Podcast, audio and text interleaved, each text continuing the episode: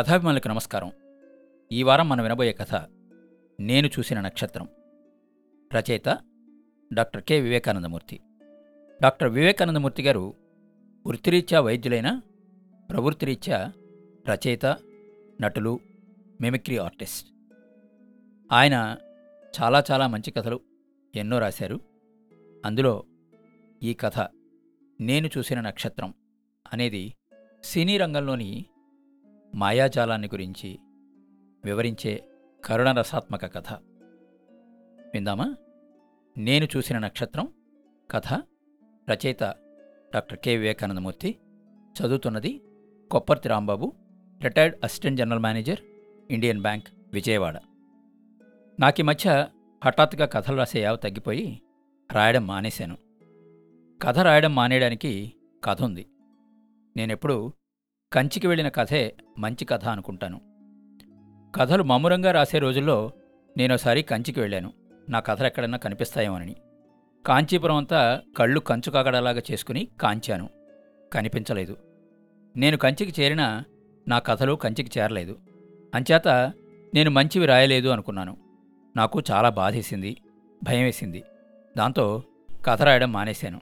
అలా రాయకపోవడం వల్ల ఊసిపోవడం మానేసింది. తోచడం కోసం తోచినప్పుడల్లా సినిమాలు చూడడం ప్రారంభించాను. అలా చూడగా చూడగా చూడడం ముదిరిపోయి నన్ను కూడా అలా తెర మీద అందరూ చూస్తే బాగుండు అనిపించింది. తక్షణం రచయితగా రాయడం మానేసి తెర మీద నటుడై రాణించాలి అనుకున్నాను. ఉత్తరక్షణం లుంగి కట్టుకుని మద్రాసు పోయి రైలెక్కేశాను. మద్రాసు నగరం మహత్తరంగా అనిపించింది. కొత్త జీవితం గురించి కొత్త కలలు కంటూ పాండీ బజార్లో బృందావన్ లాడ్జిలో దిగాను. రైలు ప్రయాణం బడలికలో ఆ పగలంతా నిద్రలో టెక్నికలలు కూడా కన్నాను. సాయంత్రం అయింది. రూమ్కి తాళం వేసి బజార్లోకి వచ్చాను. అటు ఇటు చెట్లతో అశోకుడు పాలించిన రాజ్యంలాగా పాండీ బజారు కళకళలాడుతోంది. చెట్ల కింద చిన్న తరహా నటులు తెలుగు మాట్లాడుకుంటున్నారు. కాఫీ తాగుదామని వీకే రెస్టారెంట్లోకి వెళ్ళాను. టేబుల్ దగ్గర ఒక్కడిని కూర్చుని కాఫీ తాగుతుంటే కప్పు ఖాళీ అయ్యే సమయానికి ఎడు సీట్లో కూర్చుంటూ ఎవరో ఒకతను నన్ను పలకరించాడు. వేషాలకు వచ్చారా స్వచ్ఛమైన తెలుగులో స్పాట్ డయాగ్నసిస్ చేసేశాడు. కాఫీ? మీరెవరు అన్నా?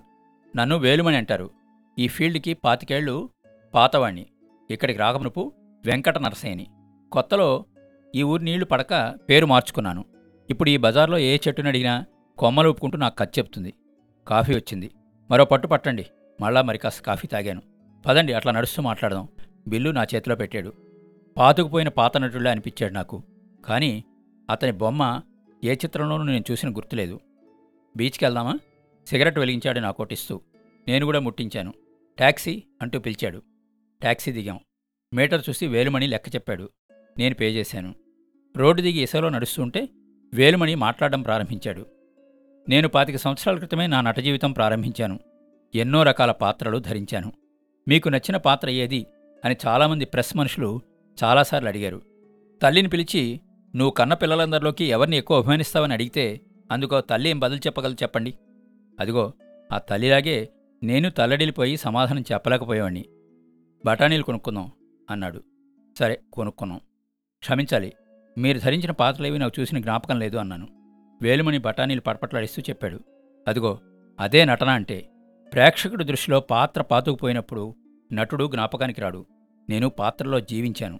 అందుకే నా పాత్రలు జనానికి ఎంత దగ్గరో నేనంత దూరం అయిపోయాను మేం జనానికి బాగా దూరంగా నడుస్తున్నాం. మీ పాత్రలేమిటో చెప్పారు కాదు? మళ్ళీ అడిగాను. వస్తున్నా వస్తున్నా. ఆ మధ్య పిడిలేని కత్తి అనే జానపద చిత్రంలో అంతఃపుర ద్వారపాలకుడిగా నటించి అప్రతిహత నటనా చాతుర్యాన్ని ప్రకటించాను. అందులో మహారాణిగా నటించిన ప్రఖ్యాత నటీమణ్ణి నేనే బయటికి వెళ్ళకుండా సోలం అడ్డుపెట్టాను. చూశారా? మెడతిప్పని వీరుడు అనే చిత్రంలో యుద్ధానికి పరుగు తీస్తున్న భటుల్లో ముందర నిలబడి పదండి అని కేకేసిన వాడిని నేనే. అంతేకాదు హిడింబి అనే పౌరాణిక చిత్రంలో డ్యూయల్ రోల్ యాక్ట్ చేశాను. అంటే ఒక రాక్షసుడిగాను ఒక మునిపుంగవుడిగాను కూడా నటించాను. ఈ రెండు విభిన్నమైన పాత్రలు. కానీ వాటిని స్టడీ చేసి వాటికి న్యాయం చేకూర్చాను. పాత్రకి న్యాయం చేకూర్చడం అంటే ఏమీ లేదు. పాత్రని అర్థం చేసుకుని నటించడం. అంటే రాక్షసుడి వేషంలో ఒక మునీశ్వరుని బాధించాలనుకోండి ముందు అతని గడ్డం పట్టుకోవాలా కొప్పు పట్టుకోవాలా అనేది ఆలోచించాలి. అలాగే శూలాన్ని రాజుగారికి గుచ్చుకోకుండా ఏ యాంగిల్లో పట్టుకోవాలి మొదలైనవన్నీ స్టడీ చేయాలి. నేను ఇలా స్టడీ చేసి నటించిన వేషాలన్నీ ఏకరువు పెట్టాలంటే హోటల్ కట్టేస్తారు. ఎన్నో చిత్రాల్లో పేపర్ బాయ్ గాను పోస్ట్ మ్యాన్ గాను పోలీస్ గాను కూడా నటించాను. ఇంకా అనేక సాంఘిక పాత్రల్లో క్లబ్ డ్యాన్స్లు స్ట్రీట్ డ్యాన్స్లు అందరి ముందు నిలబడి చూసేవాడిని అప్పుడు నాకు ఇచ్చేది ఒక్క ఫ్రేమే అయినా కూడా నా హావభావ ప్రకటనలు అంతా కూడా గుప్పించేసేవాడిని వేలుమని నన్ను మాట్లాడనీయలేదు. అసలు నేను ఈ స్టేజ్కి రాకపోవడం డబ్బింగ్ చిత్రాలకి గొంతు ఎరివిచ్చేవాడిని ఓసారి నేను గొంతు ఎరివిచ్చి డబ్బింగ్ చిత్రాన్ని విడుదలైన తర్వాత జనం మధ్య కూర్చుని చూశాను. అందులో ఓ సన్నివేశంలో హీరో చెంబు తీసుకొచ్చి ఇచ్చేసిన తర్వాత కూడా హీరోయిన్ సఖా ఆ చెంబు ఇలా తీసుకురావు అని అడిగింది. మాటలు కలవలేదు. డబ్బింగ్ చిత్రం అంటే గౌరవం పోయింది. దాంతో మళ్ళీ డబ్బింగ్ చిత్రాల జోలికి పోకూడదు అనుకున్నాను. పకోడీలు కొనుక్కున్నాం. అవి తింటూ వేలుమణి మళ్ళీ మొదలెట్టాడు. నేను ఫీల్డ్లోకి అసలు ఎలా ప్రవేశించానో అడిగారు కదా? మొదట్లో నేను అసలు రంగంలోకి నిర్మాతగా అడుగుపెట్టాను. ఉన్నత ఆదర్శాలతో ఉత్తమమైన సాంఘిక చిత్రం తీయాలని స్క్రిప్ట్ మీద నేనే కూర్చుని ఉన్న డబ్బంతా పోగేసి పోసేసి తీసేశాను. నేను హీరోగా నటించిన ఏకైక చిత్రం అదొక్కటే. చిత్రం పేరు అవతలి వీధి. డైరెక్టర్ని కూడా నేనే. కథేంటో తెలుసా? హీరోయిను అవతల వీధిలో ఉన్న హీరోని కలుసుకుందామని బయలుదేరుతుంది. ఆ వీధిని చేరేలోపు ఆమె సంఘంలోని మంచి చెడులను సూచించే ఎన్నో సంఘటనల్ని పేదవాళ్ళ కష్టాల్ని కుక్కపిల్లల్ని కుళ్ళు కాలవల్ని ఒక తెలుగు సినిమా అన్నింటినీ చూస్తుంది. చివరికి ఆమె హీరో ఇంటి గుమ్మం ఎక్కడంతో కథ సమాప్తమవుతుంది. ట్రాజడీలేండి అంటే హీరో ఇంట్లో ఉండడు. తలుపు వేసుకుని తాళం వేసుకుని ఎక్కడికో పోతాడు. ఏ క్లాస్ సెంటర్స్లో ఇంటర్వెల్ దాకా ఆడింది. ఆ దెబ్బతో మారిపోయాను. నేను నటుడిగా తారాపథం అందుకోవాలని రాసిపెట్టినట్టుంది. అదిగో ఆ ఆదర్శ చిత్రం అలా కలిసొచ్చింది. పకోడీలు అయిపోయాయి. బాగా చీకటపడింది రండి పోదాం. వెనక్కి తిరిగాం. అన్నట్టు ఎంతసేపు మీ గురించి ఏమీ అడగలేదు?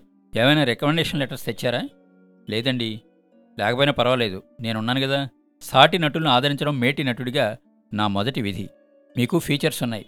అంచేత ఫ్యూచర్ ఉంటుందనుకుంటున్నాను. కొన్నాళ్ళ పాటు నాతో స్టూడియోలో తిరుగుతూ షూటింగ్స్ ఫాలో కండి. నెమ్మదిగా తెలుస్తుంది. రేపు మోహినిలో నాకు షూటింగ్ ఉంది. ఇదివరకు ఎన్నడూ ధరించినటువంటి ఒక విభిన్నమైన పాత్ర ధరిస్తున్నాను. పొద్దున్న మిమ్మల్ని కూడా తీసుకుపోతాను. చూద్దురు గాని. వేలుమణికి గుడ్ నైట్ చెప్పి రూమ్కి వచ్చేసరికి బాగా రాత్రి అయింది నా వేషం గురించి ఆలోచించడం మానేసి వేలుమణి పరిచయం గురించి ఆలోచించాను. ఉదయం ఎనిమిది గంటలకల్లా వీకే రెస్టారెంట్ దగ్గర ఉండమన్నాడు. రెప్పలు బరువెక్కేదాకా రేపు గురించి ఆలోచించాను. తెల్లవారింది.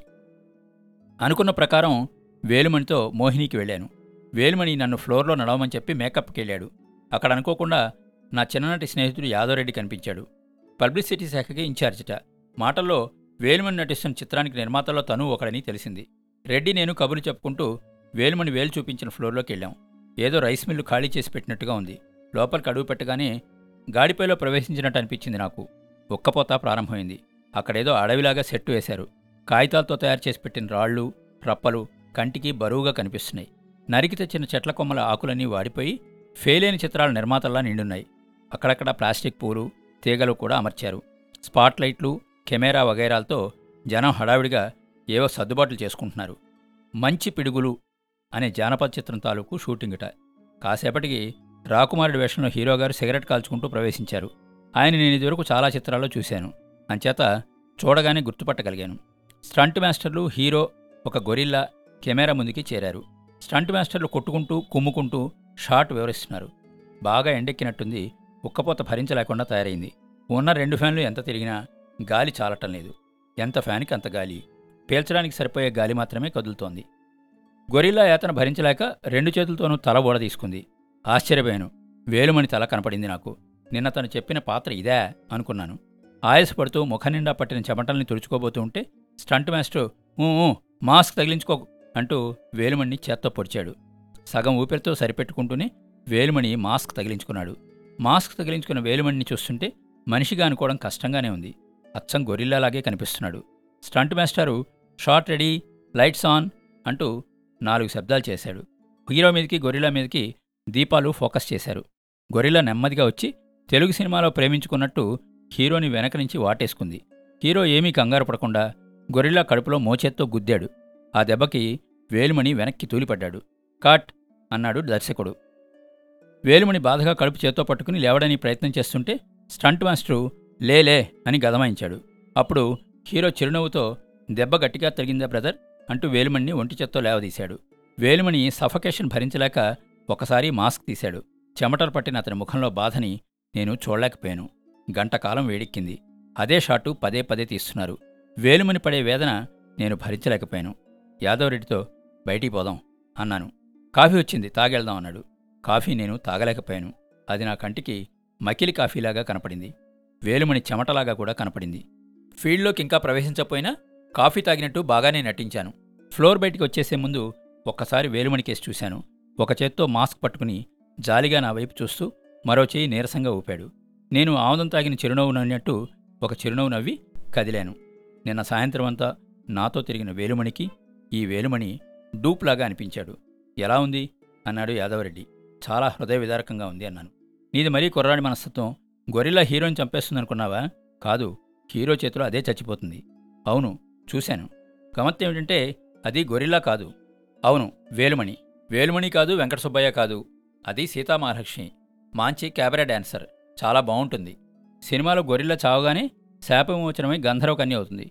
అప్పుడు గంధర్వకన్య వేషంలో సీతామహాలక్ష్మి డాన్స్ చేస్తుంది. బ్రహ్మాండమైన ఓపెనింగ్స్ ఉంటాయి తన పిక్చర్లో ఉంటే. యాదవరెడ్డి మాటలు వింటూ ఎంతోసేపు గడిపాను. పని మీద వచ్చావా? అని అడిగినప్పుడు సెలవులో ఏం చేయాలో తోచక సరదాగా మద్రాసు తిరిగిపోదామని వచ్చని చెప్పాను. ఆ సాయంత్రం రెడ్డి నన్ను హోటల్ రూమ్ ఖాళీ చేయించి వాడింటికి తీసుకుపోయాడు. ఫ్లోర్లో అసంగతంగా విడిపోవడం వల్ల మళ్ళీ వేలుమణి నేను కలియడం కుదరలేదు. అతని గురించి జాలిపడుతూ ఆలోచించడం తప్ప నాకు అతన్ని మళ్ళా కలిసే ప్రయత్నం కూడా చేయాలనిపించలేదు. వేలుమణి కూడా ప్రయత్నం చేసినట్టు లేదు. వేలుమణిని చూశాక నాకు వేషాల మీద మోజు తగ్గింది. నాలుగు రోజుల పాటు ఊళ్ళో ఉన్నాను. ఆ మర్నాడు రెడ్డితో పబ్లిసిటీ సెక్షన్లో కూర్చున్నప్పుడు వేలుమణి పిల్లిలాగా వచ్చాడు. వంగి నమస్కారం పెట్టాడు. రెడ్డి వేలుమణి చూడకుండా యాస్ట్రే కలుపుతూ నుసికేసి చూస్తూ ఆ ఏమయ్యా? అన్నాడు. నేను వేలుమణి కేసు చూశాను. నా కేసు చూసి ఇరకాటంగా చిరునవ్వు నవ్వుతూ అబ్బే ఏమీ లేదండి అంటూ నసికాడు వేలుమణి. ఏమిటయ్యా పిక్చర్ అంతా పూర్తయ్యాక నీకు రావాల్సిందంతా ఇస్తామంటే ముందే తీసేసుకున్నావు కదా. అది కాదండి. ఈసారైనా టైటిల్స్లో కాస్త నా పేరు రాయించండి సార్. రెడ్డి పకాలను నవ్వాడు. ఓహ్ అదే సర్లే వెళ్ళి వెళ్ళు. వేలుమణి చిన్నబుచ్చుకుంటూ వెనక్కి తగ్గాడు. నన్ను కూడా నవ్వు కలపమన్నట్టు రెడ్డి నా కేసు చూస్తే సగం నవ్వు అతి కష్టంగా నవ్వాను. ఆ తర్వాత రోజు రెడ్డి నన్ను ఆఫీసులో కూర్చోబెట్టి ఎక్కడికో వెళ్ళాడు. ఆ సెక్షన్ అంతా తిరుగుతూ ఉంటే ఓ టేబుల్ మీద మంచి పిడుగు తాలూకు టైటిల్ షీట్స్ కనిపించాయి. ఇంకా డైరెక్టర్ పేరు నిర్మాతల పేర్లు పూర్తిగా దిద్దలేదు. వెతికి చూస్తే వేలుమణి పేరు ఎక్కడా నాకు కనపడలేదు. నాకు మళ్ళీ జాలేసింది. ఇంకా రెడ్డి రాలేదు. అక్కడ ఈజీ చైర్ ఒకటి కనిపిస్తే అందులో అనీజీగా వాలి కళ్ళు మూసుకున్నాను. కళ్ళు తెరిచేసరికి వెళ్ళిపోతున్న వేలుమణి వెనక భాగం కనపడింది నాకు. ఇంకా రెడ్డి రాలేదు. ఎందుకో అనుమానం వచ్చి మళ్ళా టైటిల్ షీట్స్ దగ్గరికి వెళ్ళాను. పైకి తీసిన షీట్ మీద ఉపపాత్రధారుల పేర్ల కింద గొరిల్లా వేలుమణి అని కొంకె గీతలతో రాసింది. దాంతో ఆ షీట్ అంతా అసహ్యంగా తయారైంది. ఆ సినిమా మొత్తానికి టైటిల్స్ ఒక్కటే బాగుంటాయి అనుకున్న నాకు ఆ కాస్తాసి కూడా పోయింది. అయినా ఎందుకో వేలుమణి మీద జాలిపడుతున్న నా మనసుకి ఉపశమనం కలిగినట్టయింది. మద్రాసు వదిలొచ్చే ముందు మంచిపిడుగులు ప్రివ్యూ చూశాను. చిత్రం టైటిల్స్లో వేలుమణి పేరు ఎక్కడా కనపడలేదు. కుత్తకలోనే కట్ చేసేసినట్టున్నారు. వేలుమణి ప్రయత్నం కాస్త వెర్రి ప్రయత్నం అయిపోయింది. తెరచాటు బతుకు మరీ కత్తెరచాటు బతుకైపోయింది. అన్ని చిత్రాల్లోనూ చిన్న పాత్రలను కనిపించే వేలుమణి చిత్రం ఏమిటంటే ఇందులో కనీసం మనిషిగా అయినా కనిపించలేదు. అచ్చు అడవిలో తిరిగే గొరిల్లాలాగే ఉన్నాడు. జంతువై మరణించాడు. నాకు మాత్రం వేలుమణి మరణించినట్టుంది. చివరికి ప్రేక్షకులు వేలుమణిని వేషం వేసిన మనిషి అని కూడా అనుకోరు. ఏ సర్కస్ మృగం అనుకుంటారు. కానీ వేలుమణి కూడా చిత్ర విజయానికి తోడ్పడతాడు. పాపం తాజ్మహల్ కట్టిన కూలీలాగే తారాపథంలో వేలుమణి కనపడని నక్షత్రంగా ఉండిపోతున్నాడు. ఏమిటో నటుడి కావాలని మద్రాసు వెళ్ళి వేలుమణి ధర్మం అని మళ్ళీ కథ రాయడం మానేసి రచయితనైపోయాను. నేనింకా కంచికి మరి వెళ్ళను. విన్నారు కదండి? Doctor K. వివేకానందమూర్తి గారి నేను చూసిన నక్షత్రం కథ. వచ్చేవారం మరో మంచి కథతో కలుద్దాం. మీ రాంబాబు విజయవాడ.